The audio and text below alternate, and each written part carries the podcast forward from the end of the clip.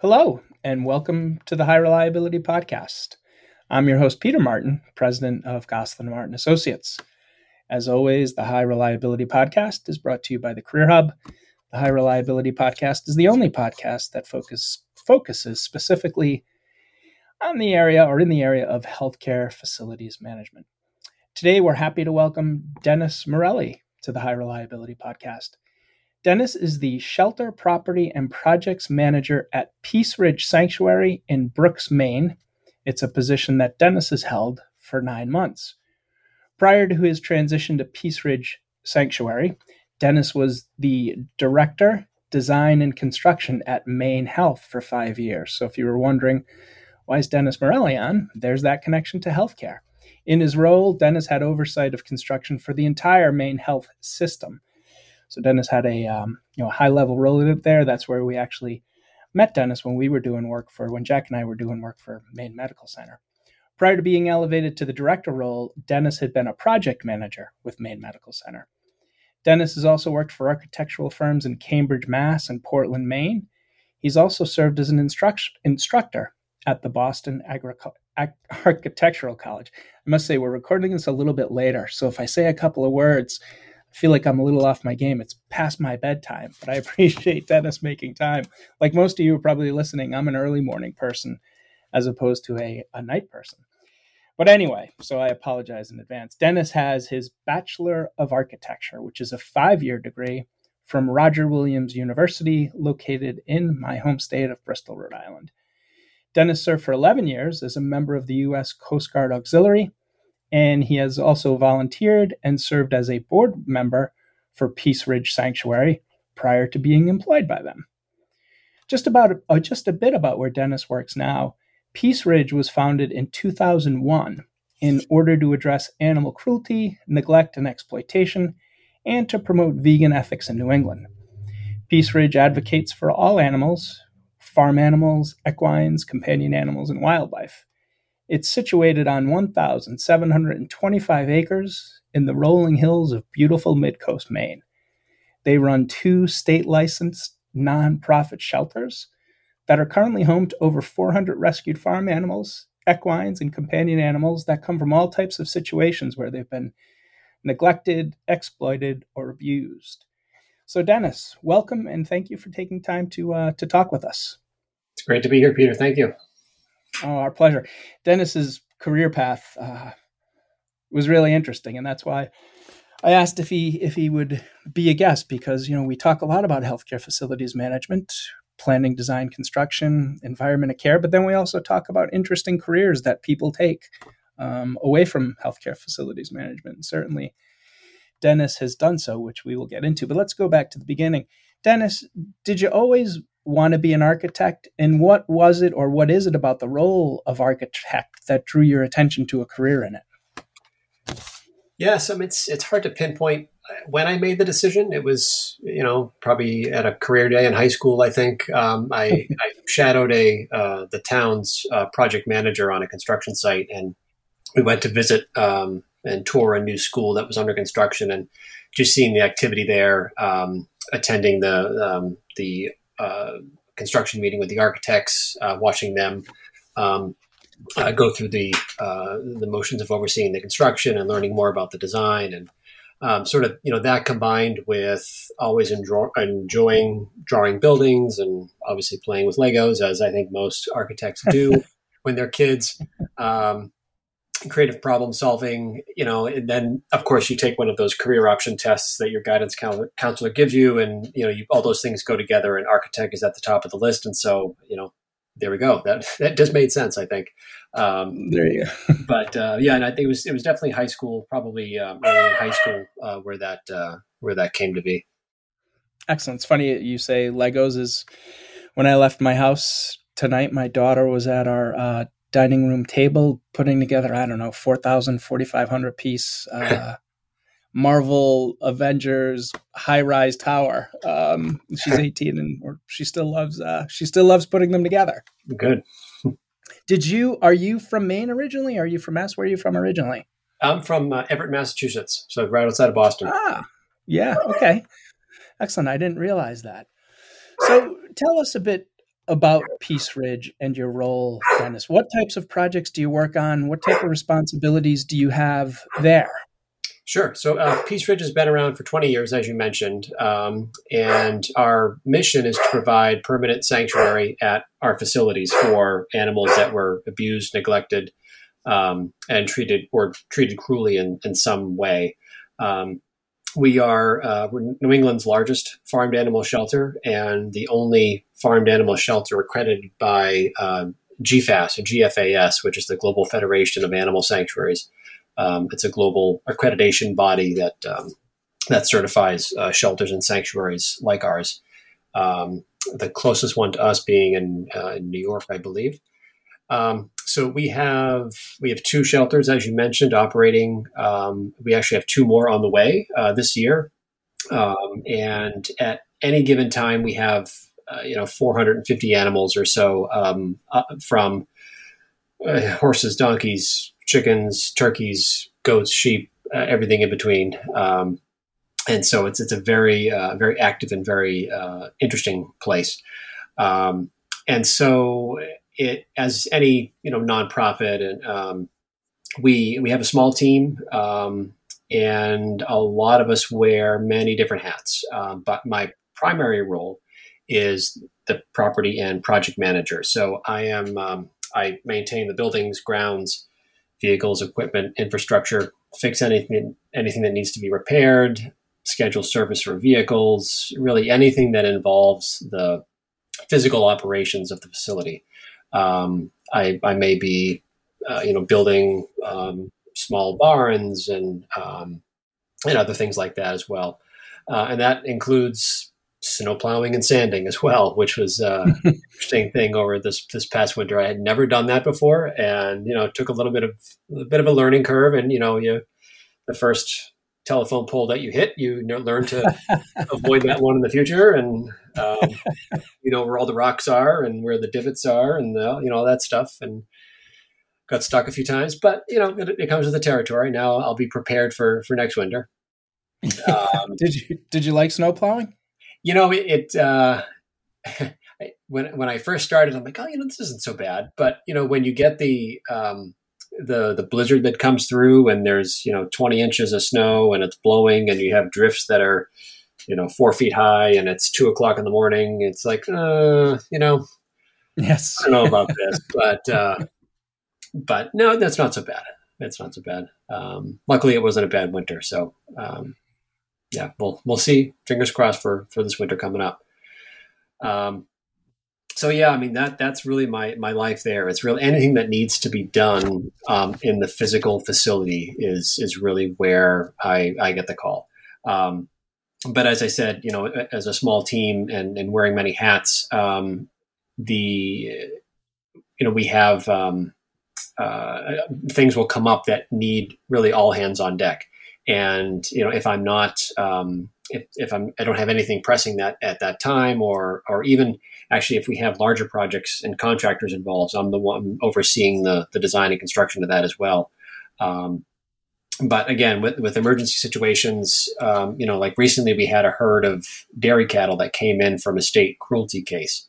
And I was the one there uh, setting up the new fencing, modifying barns, getting everything ready for them to come. Um, you know, we had uh, uh, over a dozen uh, cows that come in at one time, and obviously you need um, need to set things up for that because they have to be quarantined, they need medical attention, they need they have to be separated from everybody else. So, so getting the facility prepared for that um, is something that I would do. Um, you know, in addition, um, you know, when they arrived, um, many of them needed urgent medical attention, and I was actually the one who transported. I had to take a calf down to Tufts University um, which is to the vet school down there or, or uh, vet, uh, vet hospital. Um, that's a four hour drive. Is from that the, I'm sorry. Is again. that the location in Grafton, in Grafton, Mass for Tufts? it, it is. Yep. Okay. Yeah. Mm. Beautiful spot. Um, and then actually just this past Monday, I, uh, I came back from Cornell University, which is a 10 hour drive from here. Um, one of the other cows from that, uh, that rescue needed to go out to their um, veterinary hospital out there. Uh, wasn't able to give the or provide the, the, specialty care that she needed, so we had to take her out to Cornell. Um, so um, Yeah, I mean that's uh, that, that's sort of when you know when they're wearing many hats. Um, yeah, that's where that comes into play. Um, and unfortunately, you know, or maybe fortunately, I'm not sure, but um, you know, a few of those cows that came in, they were actually pregnant, um, and I was I was there helping to deliver the calves as well. You know, so it's wow. It's really uh, it's yeah it, it's something being there. It's no no one day is the same for sure. That's very interesting. Wow, there's a lot there. Um, let yeah. me just ask: delivering, how, how, was it delivering calves? What, what, what, what, was the what's that experience like? It you know um, it's it, that's hard to describe. I don't know. I mean, it's you know um, the the two of them. Uh, so actually there were three. Um, and two of them, well, I, all three of them were complicated because you know the cows that came in were severely neglected, so they were malnourished. They were significantly underweight. Um, so both pregnancies, or uh, all three pregnancies, were high risk. Um, one of them, unfortunately, was a stillborn, um, so that was wasn't wasn't great. Um, but the other two, um, you know, it took um, it took some attention from us and to to ensure that it was a successful birth. But both calves are, are doing great, so so it's a good thing. So let me just the um, so is GFAS is that kind of like the equivalent of joint the Joint Commission? It is, yes. Or what you do, and are they from like a regulatory perspective, Dennis? How are they stringent? Is it kind of is it similar? I know it's not similar to a Joint Commission, but relative to you know bookkeeping and stringency and and all of that how would you compare the two um, well so it was interesting. When i first arrived at peace ridge everyone was preparing for um, a visit from gfas it was the first one that we were going to go through. Um, how often do they come? Well um, it's uh, they come every three years. Um, it's a substantial you know prescriptive compliance manual and uh, there's elements of uh, operating an animal sanctuary. It's a volunteer process. It reviews operations, policies, facilities, safety. All sounds familiar, right? Um, right. so were, yeah, you were prepared. Yeah, right, exactly. And you know, having been through that, you know, I was like, oh, well, this is this isn't a big deal. I've been through this before, um, and yeah, so it's it is very similar. Um, there is a it, it's a like I said, it's a volunteer process. There's um, uh, there's all the elements of participation, all the standards that are required, uh, both on the administrative side and the facility side and they yep they come they do a, a survey and um, uh, you'll get your correction uh, points. Make those corrections and they will come back um, certify that and then you're good for the next uh, three years. Interesting. Does the does you know how everybody in the hospital you know you're focusing on the joint commission everybody's ready everybody's on pins and needles everybody's waiting for them to show up. Is it the same? Is it similar for GFAS where you are now with your colleagues at Peace Ridge? It was for the first. So this the when I got there in November, this was the first time that they were going to go through it. Um, it was an, an, initial visit from them. Um, so there was a lot of uh, preparation that went into ensuring that you know everything was ready. Um, but you know once we went through it, they saw well, all of us saw what was involved. Um, I think the next time it's it'll be less stressful. Um, and you know we know what to expect. And the standards don't, unlike the Joint Commission, it's not this ever evolving change mm. that happens. They they mm. are you know things do change a little bit, but for the most part, it's it's fairly um, um, fairly most of the same types of things. Um, just ensuring that you're keeping up with the standards um, versus trying to address new ones that that come down the pike. So relative to like the infrastructure, you know, you were talking about your the projects you're working on and all, and obviously, you know, infrastructure and healthcare has its own, you know, its its own bucket of of skill and complexity. How is the infrastructure? And I'm sure it depends on you know if you're doing a barn. Well, obviously, your infrastructure may not be as complex, but if you are in more complex projects, does infrastructure pose a not a problem, but a, is it a is it similar to healthcare? um, relative to cost, complexity, and attention? Um, it's, it's, it was an interesting shift because you know the, the, the goals are not that dissimilar. Um, obviously, the facilities are different, but Mhm. you know, we as a as a farmed animal sanctuary, we need to provide a safe and clean environment that supports the health of the animals. Um, and you know, depending on the species, that can look different. Um, you know, for humans, we need pretty much the same thing to be comfortable in an environment, but um, but animals are definitely different than that. You know, some are more well suited for winter conditions than others. Hmm. some are okay with open stalls to the outside, and some aren't. Um, some do better in heated, humid spaces, where some it would actually be dangerous to their health to be in spaces like that. Um, you know, so from a uh, from a design and construction perspective, you know, knowing the type of environment that each species would thrive in is certainly a difference. Um, when it comes to the safety for for the animals and staff, um, there are things to consider. You know, the types of fencing and durability and strength of building materials, especially um, locking mechanisms on doors. You know, uh, Hmm. believe it or not, donkeys can operate a door lever dev- lever quite easily. Um, Interesting. So, So- how do you uh, how, w- w- how do you prevent them from operating the door? Well, you need to add a couple hook and eyes and, and some chain and you know some other things so that they can't uh, they can't actually operate it. Um, but you know we, we've had a cow who unlatched a, a hook and eye as well. So you know they they can they're quite clever. They they watch Yeah. it. They know how things are done.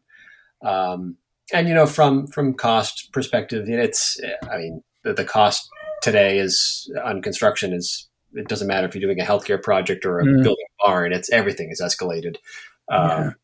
So you know it's it's you're not paying that premium as you would in healthcare, but um, but we're certainly feeling for our larger projects, um, feeling the um, the effects of, of expensive building materials and um, longer lead times and contractors who are just straight out for eight months and can't get to you and you know so Yeah, yeah, you're feeling the pain too. What are the Yeah. two projects you're working on now? What are those projects? So we, we those are our two new facilities that we're building. Um, one is um, about about twenty minutes. Well, they're both about twenty minutes away from our main fa- uh, facility in Brooks. Um, one of them is in Freedom, Maine, and it's a aptly named place, we think, um, for um, rescued horses, so equines Hmm. only. Um, so we're building a large barn there on 650 acres. Um, How many horses could will it be able to hold? uh, we total. Um, that's a good question because it depends on um, the way we've built the the barn. Um, it it varies because you can have it depends and the horses too. Like some horses would Mm. only need to be in one stall by themselves based upon their um, their behaviors. Others you can put maybe you can have two in there. So it, it really depends. Um, Interesting. you know, but I could see, you know, you know, 30 horses or so um, at a, at a facility like that at, an, at, at a time um, for sure. And then obviously, you know, we, I'm sure we'll expand at some point. Um, but, uh, but yeah, so that's the, that's the large, um, the larger uh, facility that we have under construction right now. So we, we're actually just getting through concrete pours this week. Um, and then the other facility is a smaller one in Belfast, uh, right on the coast um, uh, of Maine. And that it's a smaller facility. We have one in there that's really going to have um, a collection of, of animals, and um, it's it's closer to sort of the you know the activity is right off of Route One.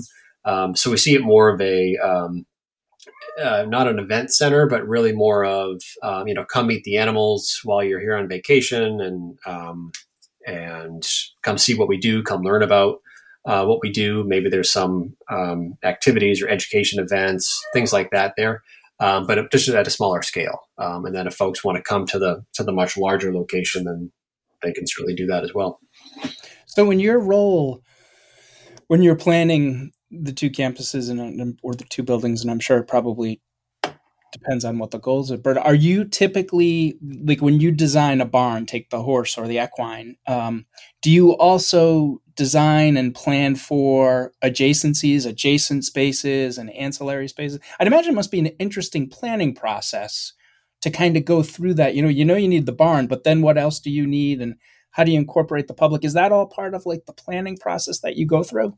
Yeah, it certainly is. Um, you know, there's if it's a, a facility that has multiple types of animals, um, they in some instances they can't be close to one another based on um, you know this their their um, their who they are as, as, as, animals. You know, you wouldn't put um, um, certain animals next to other animals because they diseases can transfer, they can mutate. Mutate. There's other things that can can go on there.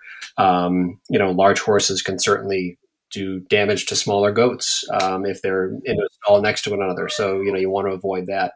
Um, there's things like that you need to be aware of. Um, and certainly, as far as the public goes, um, you know, planning um, ways that they can come and interact with the animals without necessarily being in with them is something that we keep in mind. Um, there's certainly a lot of a lot of the animals that we have welcome folks to come in and, and be pet and you know give them snacks and other things, but there's other animals that we just cannot do that with. Um, and so being able to separate those in certain areas, have the other animals that are more friendly in um, in other locations, so that you know visitors can come and interact with them. It's all certainly part of of that process. Um, you know, even as something as you know, where do you put the compost? um, yeah. There's a lot of compost that is generated in, in, a farm like that, and you don't want that front and center. You know, for um, right. for everyone to see. Yeah. So, you know, how does it get there? What do you need for equipment to get it there? How does it removed? Um, all that, all those kinds of things very very different on the operation side. Um, but again, not unlike a hospital where you know where does the dirty linen go? Where does uh, where does the food come from? Uh, where do the dirty dishes go? It's it's all it's all part of that. Yeah. What's your learning curve been like? Um, well, so interestingly, I've been I've been involved with Peace Ridge for for over ten years. Um, when when it was first founded, uh, back in the early 2000s, um, I had my wife and I had started volunteering there and ended up on the uh, at, and it was actually at a much smaller location. It was one location on seven acres, um, and wow. so we yeah yeah so we we started volunteering there. We joined the board of directors.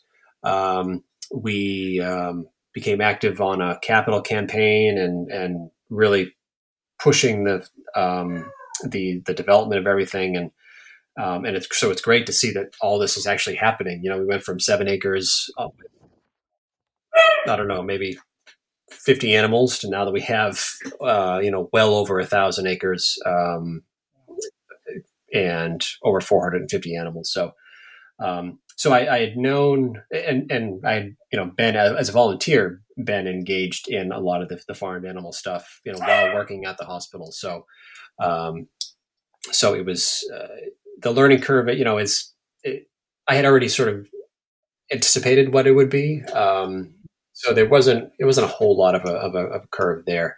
Um, more just sort of adjusting to a, a, different different lifestyle, different way of life. Um, you know, working outside versus behind a computer. I was gonna say, how much of your time is spent outside versus inside? And, I mean, you... depends on what the project is, but um, it's you know, I I I do not have an office. My office is my truck. Um, and I have my iPad and I, I, travel as needed and to the different facilities. Um, but the, the majority of my time is is um, is outside, um, repairing things and, and, and, either in the barns repairing things or outside repairing things or or something like that. So even in the wintertime when there's snow on the ground, cold temperatures, it's outside, and if you need to go in, it's it's your truck that serves as the office. Exactly. Yep. Yep. You know, when when a fence gets kicked out and it's it's two degrees and the wind is blowing from the northeast, you you got to fix it. So yeah. How do you keep track? You know, you got what one thousand seven hundred twenty-five acres. I think that's what it said, at least in the intro. Yeah. How do you keep track of what needs repair and how do you keep up to date on everything? Are you literally sure. out walking the whole time, or, or how do you do that? Most of what I uh, most of the uh, the items that come in are things that staff notice. Um, I do rounds as well, um, but most of it is you know, hey, I was in cleaning the barn today and noticed this door had fallen off its hinges, um, or you know, overnight, you know, a, a, a, cow may have kicked in the door, or you know, mm-hmm. something like that, or a roof leaked, or a window broke, or something like that. Um, but yeah, I mean, for the, I mean, I, I do definitely do not have um, eyes on every building every day and, and every, yeah. you know, location. So, especially with multiple locations. Um, right. So I definitely rely heavily on, on our staff to report things to me. So are you also the, I mean, I know it's not in the title, but are you also the, pretty much the facility manager? Yeah. Yep. I'm I'm I'm it. I'm everything. um, yeah, it's any like I said, anything having to do with the the the facility in quotes um, and, and, how it operates is is is me. Um, it, and I'm I'm the only one. You know, our, our director helps out with things uh, as as she's able. You know, she helped did a lot of the plowing uh, with me as well. Um, but is yeah, as far as the um, repairs, maintenance, upkeep, if there isn't a contractor or someone hired to do it under contract to do it, then it's it's me. Wow. So, you know, when we when Jack and I were first out at May, or when we were at, out at Maine Medical and we sat with you and we spoke, I think it was 2017 or 2018, and you guys, you know, at the time at Maine Medical Center, you had the oversight of the entirety of the system. You were putting those the new patient floors in, new parking garage, new MOB. You had the project valued at roughly $600 million and you were intimately involved in every detail and you were crazed and you were all over the place with your invasive construction and now you're you're doing what you've just described at Peace Ridge Sanctuary outside in the northeast wind in the dead of winter. How do you describe like what is that like, Dennis, to transition from you know that massive project right downtown in Portland to doing what you're doing? Like what has that transition been like for you? And I guess I mean that from like a stress level, from a decompression level, from a learning level. That, that's a you know, if you think about it, and you probably have, I mean, you've gone from you know one area to another massive project to massive projects for what you're doing. Like what's that transition like for you? Yeah so um if i guess if, i was to compare it to uh, the the pace that i was at um at the hospital it's you know most of my days are are somewhat planned. Um you know i have my ongoing list of things that need repair or attention or preventative maintenance and but you know obviously emergencies always come up um, so you know, much like my time at the hospital, it's it's it's similar in that I knew what projects I needed to pay attention to, but inevitably there was always something on a on a job site that needed attention. Um, you know, and so the the I, I, think the pace is similar, but um, I get involved in a lot of different things, as, as I mentioned previously. Um, you know, and in the winter when we get a blizzard, um, I'm here as long as I need to keep the driveway clear and sanded so that staff can take care of the animals, and that can result in long days. But you know, you you take a day off, and when when it's when the snow's cleared. Um, but you know, as far as uh, the the the transitioning of the disciplines, you know, I think the the the biggest change for me, obviously, was going from working behind a desk and overseeing construction to primarily being the person actually doing the construction. Uh, so, uh, you know, I, have told others that I, I, traded in my ties for a tool belt. Um, and quite literally, that's what I did. Um, yeah. And, you know, it took a bit to get used to, um, both physically and mentally. But, um, you know, it's for me, it's a much um, I, I, feel a lot better not sitting for 10 hours a day typing in front of a computer um, and being outside and getting things done. You know, I, I tend to be more of a results driven person. Um, if so, if I see something broke, I, I want to fix it. Um, and you know, working in a in a facility as large as Maine Health, um, the um, quote unquote things that are broke may take forever to fix um, you know, uh, as as I'm sure you understand, and um, you know, so having that more of a direct impact, I think, is is definitely more fitting for the the type of person that I am. Um, and unlike overseeing construction at a hospital, if if something isn't built right or fixed 100%, then I'm the only one to blame for that. I can't blame a contractor for it. So I'm, I'm the one back out there fixing it. Um, and a good job the first time. So, um, no, it's it was it's definitely a different uh, a different lifestyle, but um, but I think you know you you you work hard. Um, you know, you come home, you're you're dirty, you're exhausted and sore, and you wake up the next day and ready to do it again. Yeah, no, interesting. So, did um, you know your decision making process? You know, as as um, you know, as you were thinking about your career transition, did they approach you, or how was how did you um, you know, how did you was was it difficult to convince you to to switch careers essentially? Um, and did it take you a while to come to that, or how did you arrive at that?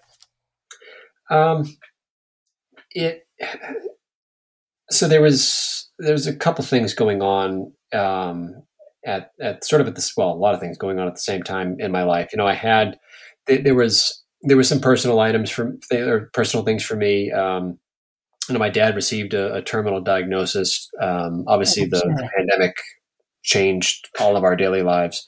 Um, yep. The the stress of working in a hospital during a pandemic, um, you know, all of that sort of combined at once. Um, it, it, all happened within a few months, um, and it really it made me sort of reconsider my goals in life and what I wanted mm-hmm. to accomplish. Um, I was also I was also turning 40. So you can say that was a midlife crisis. I don't know, but you know, um, but it certainly didn't result in a, in a new sports car. It, it resulted in a, a truck um, that I could drive around my tools in. Um, but you know, it uh, it definitely resulted in a big career change. You know, so I think all of those things combining um, at the same time um, just sort of maybe stop and think. You know, what what is it that I want to be doing um, with my life. Mm. Um, you know, I, I felt um, having been involved with Peace Ridge as a volunteer and on the board of directors for over 10 years and helped make the organization what it is today, I felt a much greater connection and desire to help and more of a personal investment than I did um, at Maine Health. Um, I think the you know the struggles I was was having coincided with the need for someone to fill the role. Um, there was they had had Peace Ridge had someone sort of in the position before me. Um, he was more of a contractor, handyman kind of a guy. Um, if something was broke, he'd fix it, and that was that was pretty much it. Um, but um, I think they were looking for something a little bit more than that, and, and I had in my mind that there was a need for something more than that. And uh, so again, it all just it, it all happened, um, you know, uh, it, at the same time. So it, it was, I think it all made perfect sense to me um, that I was struggling with with things in, in one instance, and here here here's this opportunity that um, it it just it just made sense for me. I think um, to go ahead and, and, and make the leap, um, and it involved. My, so my I should say my wife um, had worked there um, for I think four years prior to me hmm. um, joining. So, and we were living um, about an hour and a half away um, oh, wow. from the sanctuary, almost two hours away, actually. And so when we both decided, now she was only working there a couple days a week, doing most of her work at home, um, and going up there a few days a week. It um, when we said, well, I'm, I'm now I'm going to join the staff and I'm going to be up there five days a week. It's like, well, we got to sell our house, we got to move. Um, so you know, it was it was definitely a big change for all of us. Um, you know, buying a new house in a crazy real estate market, selling a house yeah. in an even crazier real estate market, um, and you know, quitting a job, starting a new one. It, it was it was a lot happening there. Um, but uh, but we you know we got settled, and I think uh, I think everything's everything's working out and everything's great. What a uh, you know, growing up in Everett, just outside of the city of Boston, where everything is is is close and on top of each other. We're actually doing a recruitment right now for uh, Everett Hospital for for Cambridge Health Alliance Everett Hospital. Um, beautiful location overlooking you know the city and all, but you got the new you got the new casino down there. Have you enjoyed your transition from Mass and from a heavily you know from a metro area up to you know Maine and and the the beautiful rolling hills? Yeah, yeah. So I, you know, I, I you know, growing up in Everett, you know, I was, uh, you know, growing up in a in a um, a three family house, a triple decker, mm-hmm. where you open up your kitchen window and pass something to your neighbor. Um, right. That was that was what I knew. Um, Yeah. and, you know, riding your bike up and down the street on the sidewalk, and um, and then moving. Um, we, when we first moved to Maine, we were living in Portland, so it was a little less of. Well, I should back up a little bit. So, um, so I grew up in Everett. Um, we moved to um, Saugus, which is a suburb um, Mhm. a little further north of Boston, a little less um, dense than than Everett was, but. Um, and then um, once I got when I got married, we I lived with my wife in Boston in the North End, so we sort of went backwards, Oh, um, living Yes. right on on Hanover Street um, in the middle of everything. And I love that location. oh yeah, I know it's it's it's a it's an awesome location. Um, Yeah. five years of that became a little bit much. Yeah, I could Uh, see that too. yeah. So our next stop was was Portland, um, and again, right outside the the downtown center of Portland. So still, you know, somewhat somewhat dense, but um, but then we moved to um, a house on ten acres, about twenty minutes north of Portland, um, and then again moved again to um, where we are now, which is on fifty acres in the middle of the woods, um, and Beautiful. I. I can't see my neighbors. I can't hear them. It's and it's awesome. Um, so it, yeah, that's, uh, I, and looking back at it, I would, I, I couldn't see myself living in a, in a dense urban environment like that. I, I enjoy, I enjoy the woods. I enjoy my ATV and, and riding through the woods and, uh, enjoying nature and, you know, seeing, seeing the wildlife and seeing the stars, you know, it's something that you don't get to see in the city. Um, Yeah.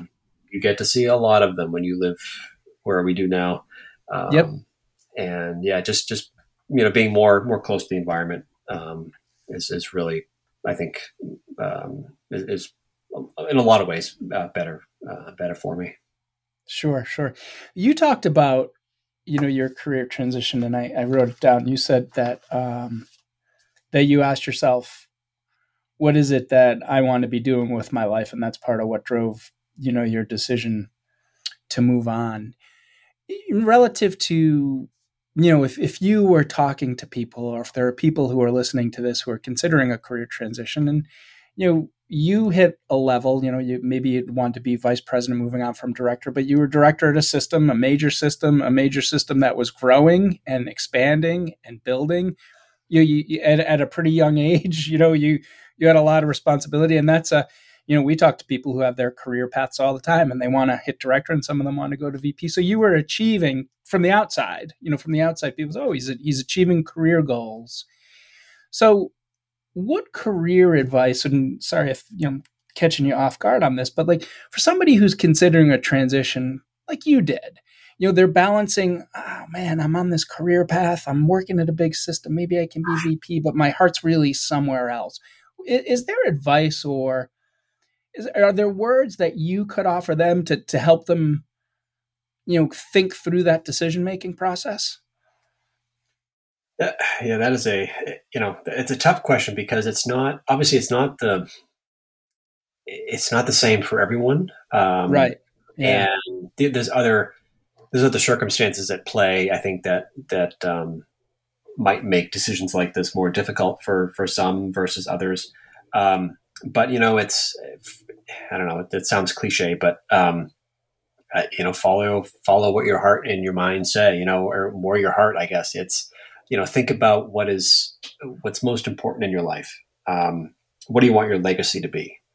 Um, You know, I think having having my dad go through what he did. Um, you know, he was uh, he was a year away from retirement and and had this had this diagnosis, and so he didn't even you know he worked his entire life, worked hard his entire life, multiple jobs, um, and and you know that's the thing, right? You you you you grow up, you go to school, you get a job, and you do it all to take care of your family, and then to ultimately Mm-hmm. retire, and then finally enjoy life, right?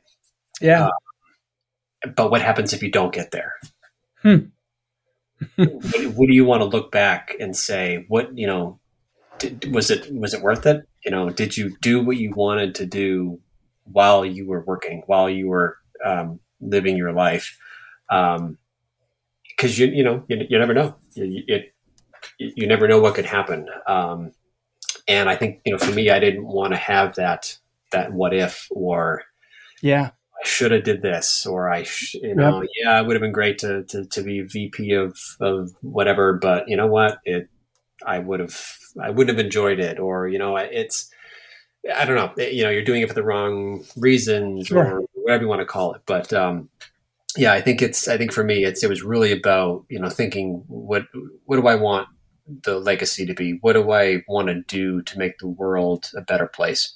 Um, you know, it can be scary, especially if it comes with a substantial financial impact, um, which, you know, you can read through the lines and I'm, I'm sure you can guess it did. Um, yes. You know, I imagine that. I was going to ask that. That would be rude, but I figured, I figured yeah. it did. Yep, it, it certainly did.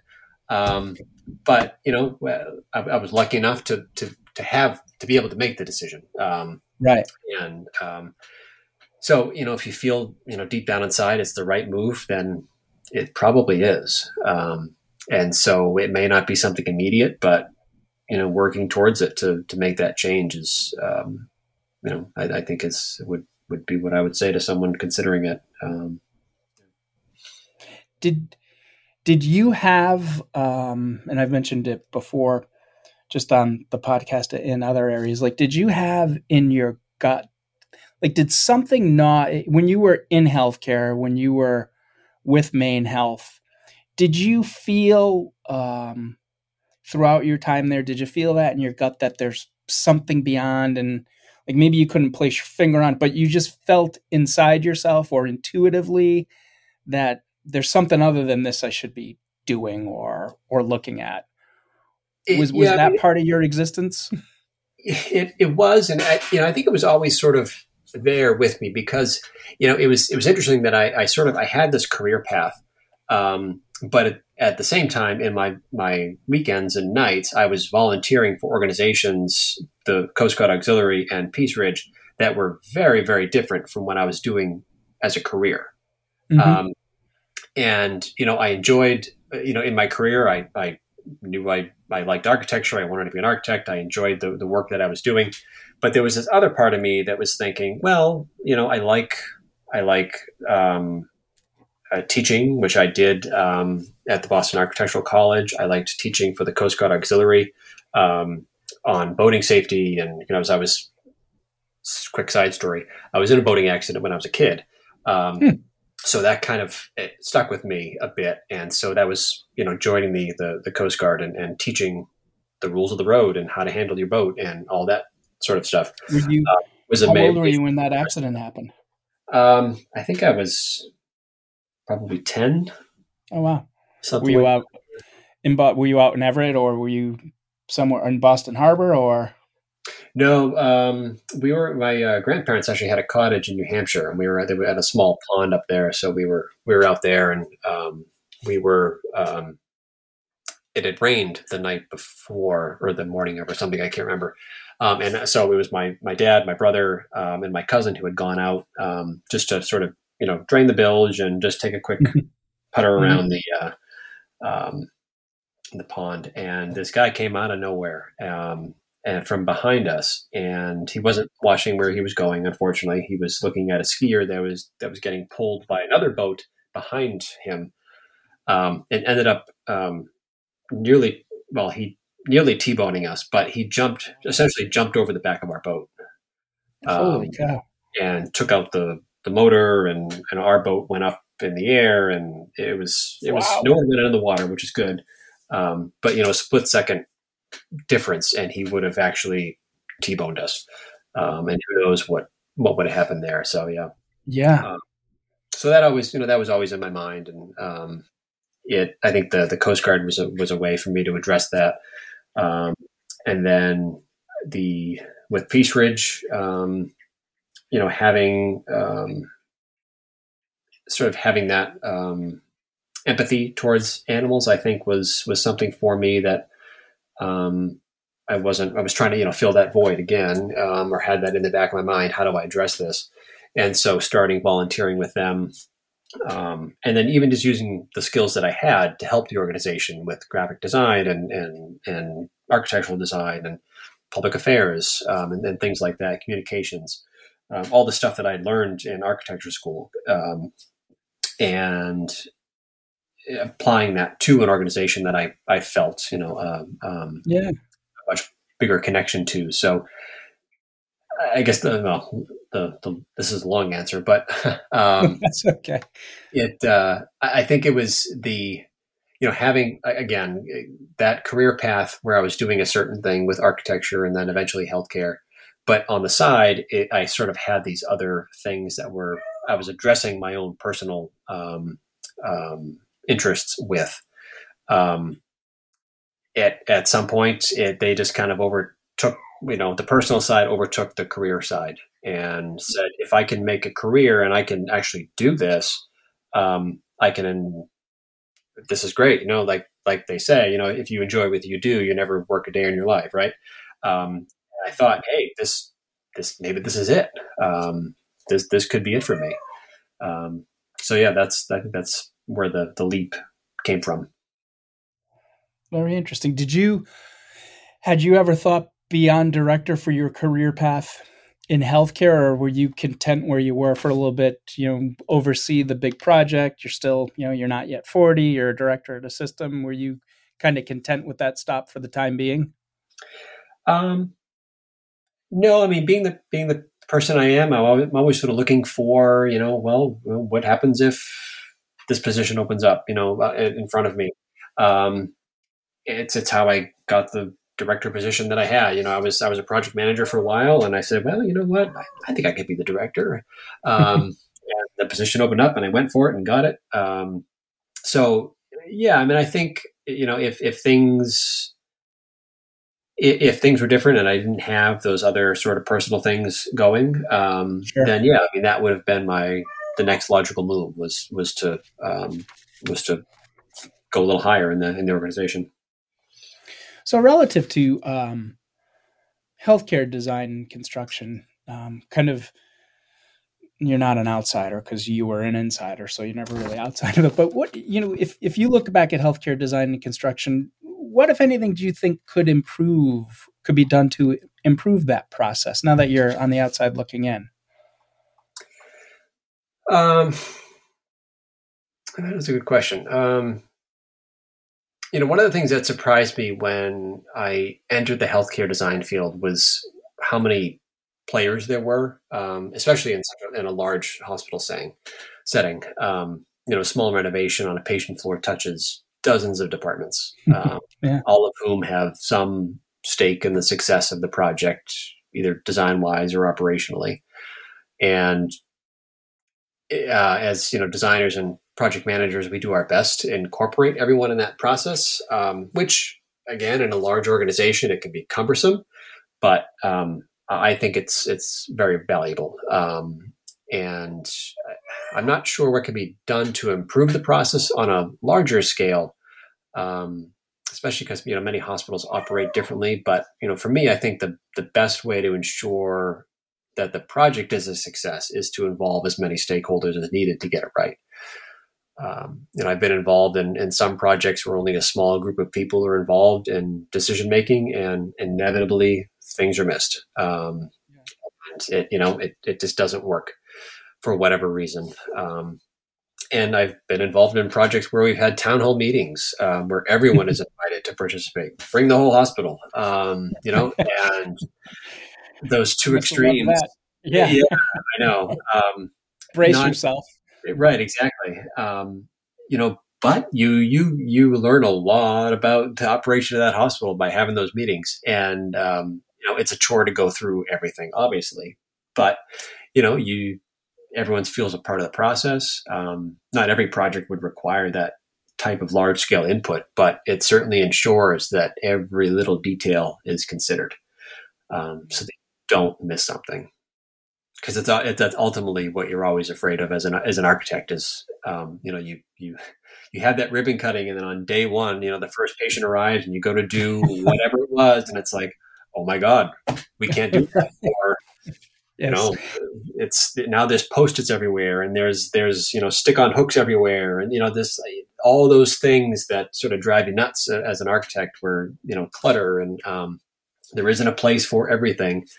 Um, you know, it's so you, you try to you try to address as much as that as you possibly can. Um, Do you have yeah. a similar in what you're doing now um, at Peace Ridge? Do you have user groups or the equivalent, or I'm sure you must have to involve many people in what you do now. Is it the same extent proportionally as in healthcare? Well, you know, when you invite a, a herd of cattle to talk about what the next barn is going to be, the, conversation isn't as deep. As um, it pretty much stops at moo, and then you're done. Um, they can open doors. It, exactly. Yeah, it's it's a very very one direction uh, conversation. Um, um, but uh, you know, I mean, we have we have our staff, and I think you know the staff that operate those barns that are in there every day. They're cleaning, they're taking care of the animals, they're giving them medications, even doing small medical procedures. Um, all comes into play when when we're trying to you know, design a new facility. Um, it, you know, comes down to like anything with any design. It's flow, it's operation, it's materials, lighting. Um, how do you get in? How do you get out? How do you get materials in, materials out? Um, how do you get animals in? Is there enough room to back a trailer in? What do you do once the trailer leaves? You know, how many gates? What type of gates? Um, it there's a, all that detail really comes into play, um, just as in any design process. So I think you know the the staff that we have being the ones who are most familiar with that operation, especially me being you know relatively new to the um, to the more operational design aspects of it. Um, it's it's all very helpful. Yeah, yeah. Do you relative to the design on the outdoors? I mean, and I'm imagining that you know the the acreage you have is enough, but do you have to put any design considerations relative to grasses, plants, you know, the, the, the area outside the barn, or is, does nature get, take care of that area, that end of it for you? Um, we haven't really had to deal with that yet, but um, it's it's certainly a consideration. You know, there are there are certainly certain plants and, and trees that are hazardous to certain animals um, that you'd want to not put those animals near or or plant those types of um, trees or grasses or whatever it might be.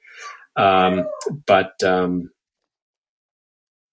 yeah, that's uh, I'm not sure how to answer that one. It's uh, yeah, no, I was I was yeah. just thinking of it. You know, as you were as you were talking about it, you just I, I, mean I know nothing, but I was thinking, well, you're you know you're outside, and they've always kind of been outside, so there, maybe there's just a natural adaptation to it. Sure. Yeah.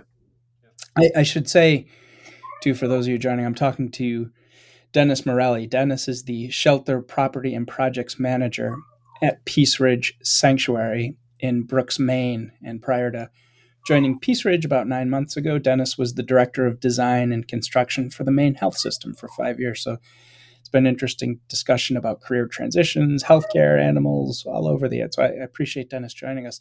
A couple other questions as we're just kind of running up to the end. Dennis, is there um, relative to um, your ability to take in animals, you know, like long term care hospitals are frequently at capacity. Are you at capacity? Um, does does the demand to get in is it higher than what you can provide? Is there a big demand for locations such as Peace Ridge?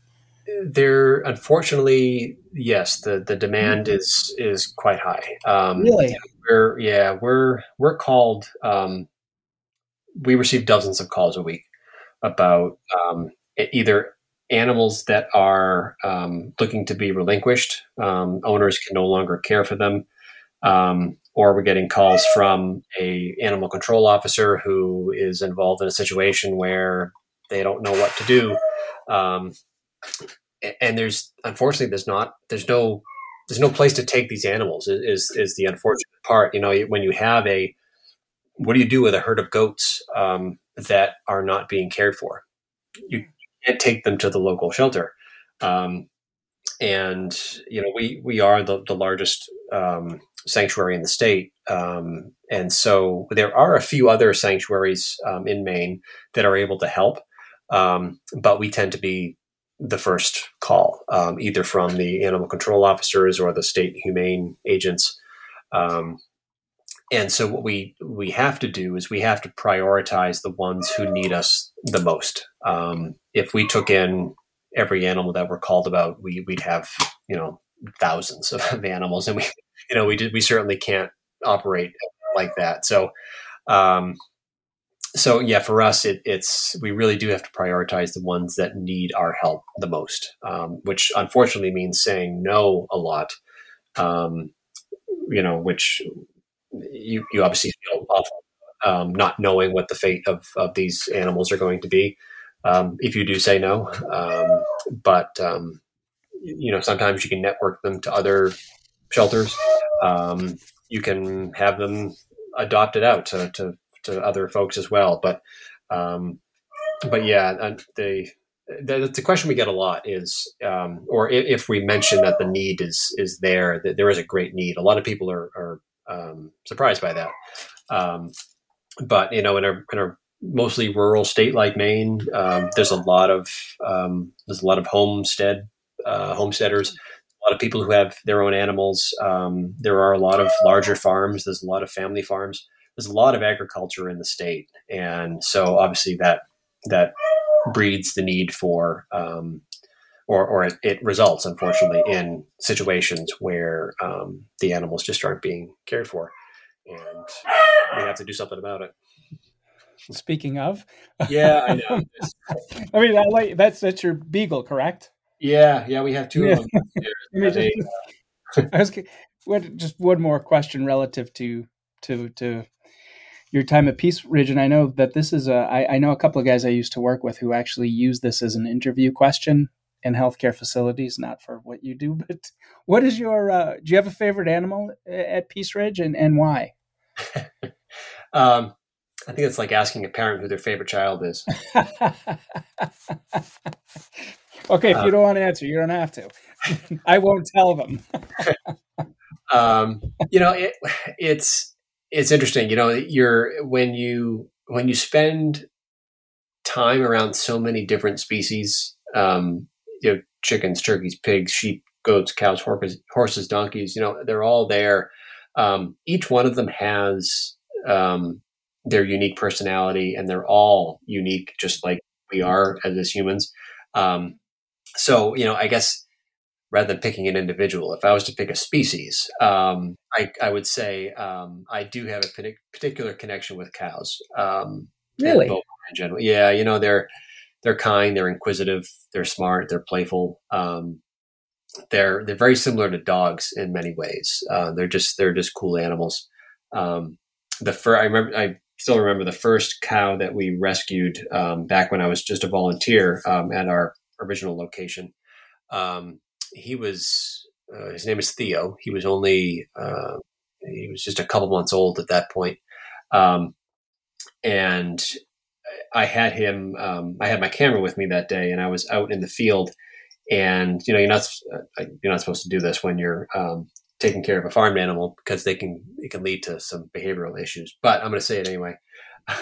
um, so I was I was playing with them. I was uh, I would you know take a couple photos and sort of get them riled up, and then I would take off in the field. I would run away, um, turn around, and stare at him, and then he would charging towards me. And I had these great photos of him, you know, coming towards me, and he would come to a dead stop four feet away from me. Really? and then how, we do it again. when you say when you say charging at you, how I mean, I see cows. I never really see them moving quickly. How quickly did did, did he come at you? No, he's a cat. He was a calf. Um, so they they can run very quickly, um, for sure. Interesting. Yep. Yep. that's that's awesome. That's a Theo the cat.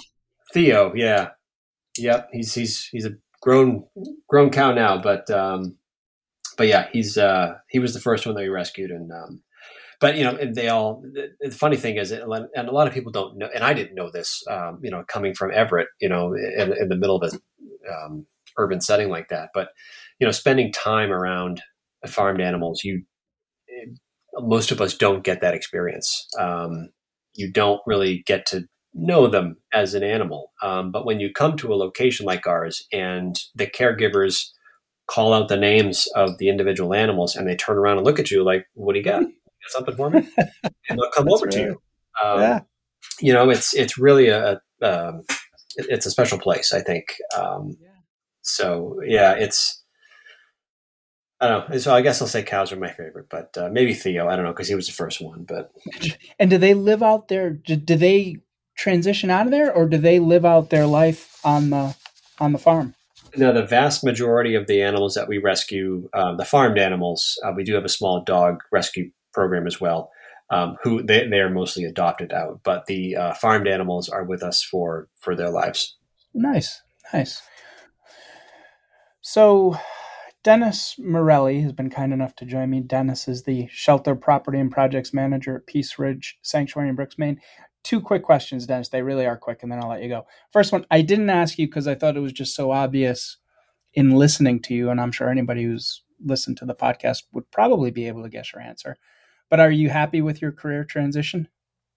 Yes, yes, absolutely. Yeah, um, sir, yeah it's, it's, been very re- uh, rewarding in, in so many different ways. Yeah. Excellent. And secondly, um, and I know people can Google stuff and they can find it, but is there any um, any location or, or any place you could point people if they wanted to learn a little bit more or you know just even expand their knowledge about what you guys do and and the types of things that are that are going on? Any location to give to people? Yeah sure. So our um, i think going to our website it has um, all the information that you can need. It's um, peace ridge sanctuary all one word org um, or you can go to our facebook page and um, we we do multiple posts a day about um, a lot of the stories of the animals that are there um, and just the general goings on and events. Um, we do have our open houses, which are underway right now, um, and you can uh, sign up for one of those on our on our website as well, and come spend a few hours with the animals. Awesome! Wow, that's uh, that's great, Dennis. I appreciate your time. I uh, I thank you so much for uh, appearing on the show. Very interesting. Very what a great uh, what a great story. What a great career transition. Congrats. Yeah, thanks so much. Thanks for having me. Oh, my pleasure. My pleasure. So that was Dennis Morelli from Peace Ridge Sanctuary in Brooks, Maine. I'm Peter Martin. My thanks to Dennis again for appearing. I appreciate you listening, and we will be back again. Uh, easy for me to say. We'll be back again with another episode of High Reliability. Thank you and have a great day.